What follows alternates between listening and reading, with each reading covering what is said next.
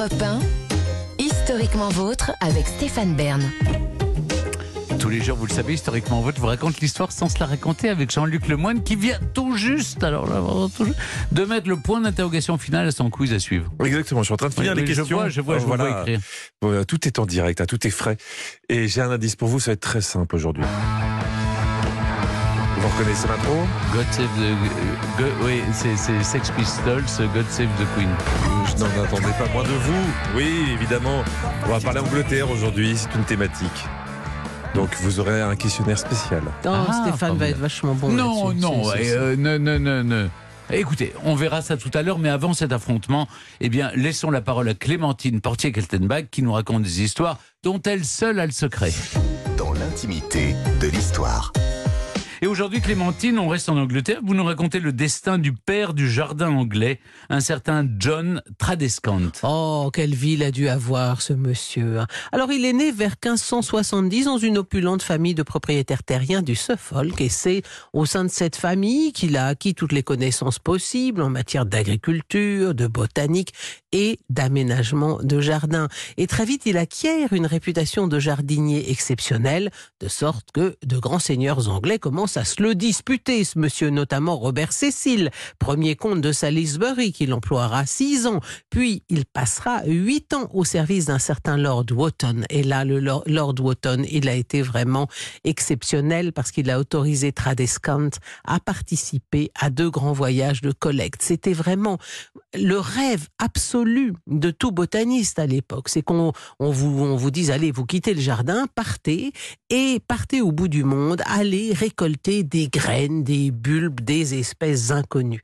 Et grâce à ce Lord Wotton, eh bien, Tradescant va voyager d'abord avec une mission diplomatique dans l'Arctique russe en 1618. Et là, ça va lui permettre notamment d'introduire en Angleterre le mélèze, le mélèze qui est une source de bois extrêmement précieuse. Et ben, c'est Tradescant qui le rapporte de Russie.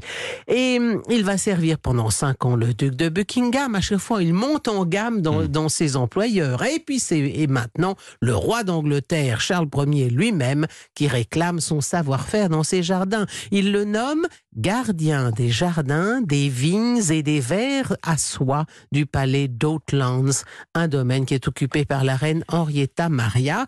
Pour elle, il va planter des lys et des roses. Mais il ne sélectionne d'ailleurs pas les, les, les fleurs et pour leur arôme parce qu'il n'a aucun odorat Ah oui, C'est triste quand même ça. Voilà un, passionné des le- fleurs qui ne les sent pas.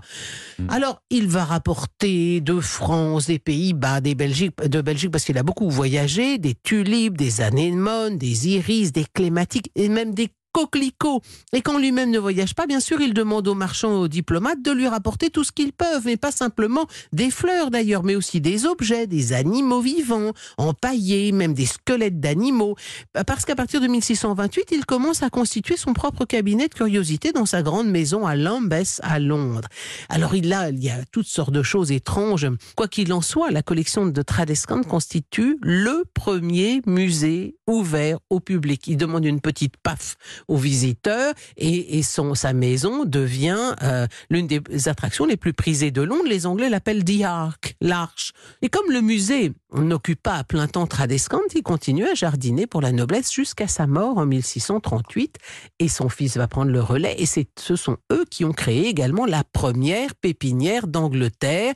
Ils ont donné leur nom en toute justice à plusieurs plantes, dont, dont la fameuse plante grimpante, le Tradescanti. Vous avez sans doute ça dans Bien votre sûr. jardin, bien Ah sûr. Évidemment. Alors, Tra- et Tradescant le jeune, on lui doit aussi ses, ma- les- ses magnolias en Angleterre. Par oui. contre, le, le- le lilas, les magnolias, le, le mélèze et le Tradescanti. Alors, malheureusement, euh, à la troisième génération, euh, le, le Tradescant le jeune perd son fils unique et il, cède sa collection à un homme qu'il pensait être son ami et qui va réaliser à partir de la collection Tradescant le premier catalogue imprimé d'une collection de musées en Angleterre. Donc c'est extraordinaire toutes les premières qu'on trouve autour de cette famille Tradescant.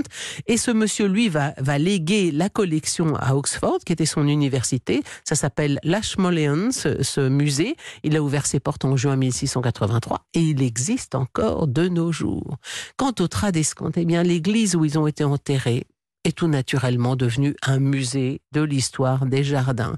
Il y a aussi un musée de l'histoire des jardins à Lambeth à Londres, dans leur euh, ancienne euh, bah, propriété, enfin dans le, le- le- le coin de Londres où ils habitaient, qui a été ouvert, ce musée des jardins, grâce au mécénat d'Élisabeth II et du roi Charles III. Et ce jardin comporte exclusivement des espèces rapportées en Angleterre par les tradescants de père et fils. Alors vous vous dites, ça doit être un peu rasoir, il doit y avoir, Oh voilà, non. Ben non, parce que vous savez combien de- de- d'espèces on leur doit aux tradescants Il y a à peu près 750. Ah, Donc euh, il y a quand même de quoi voir. hein. Belle famille de Oui. jardiniers. Merci beaucoup Clémentine. Et maintenant, eh bien, c'est le moment, chers auditeurs, euh, ben, où je perds le contrôle. C'est Jean-Luc qui prend la main pour le quiz Burn to be Alive.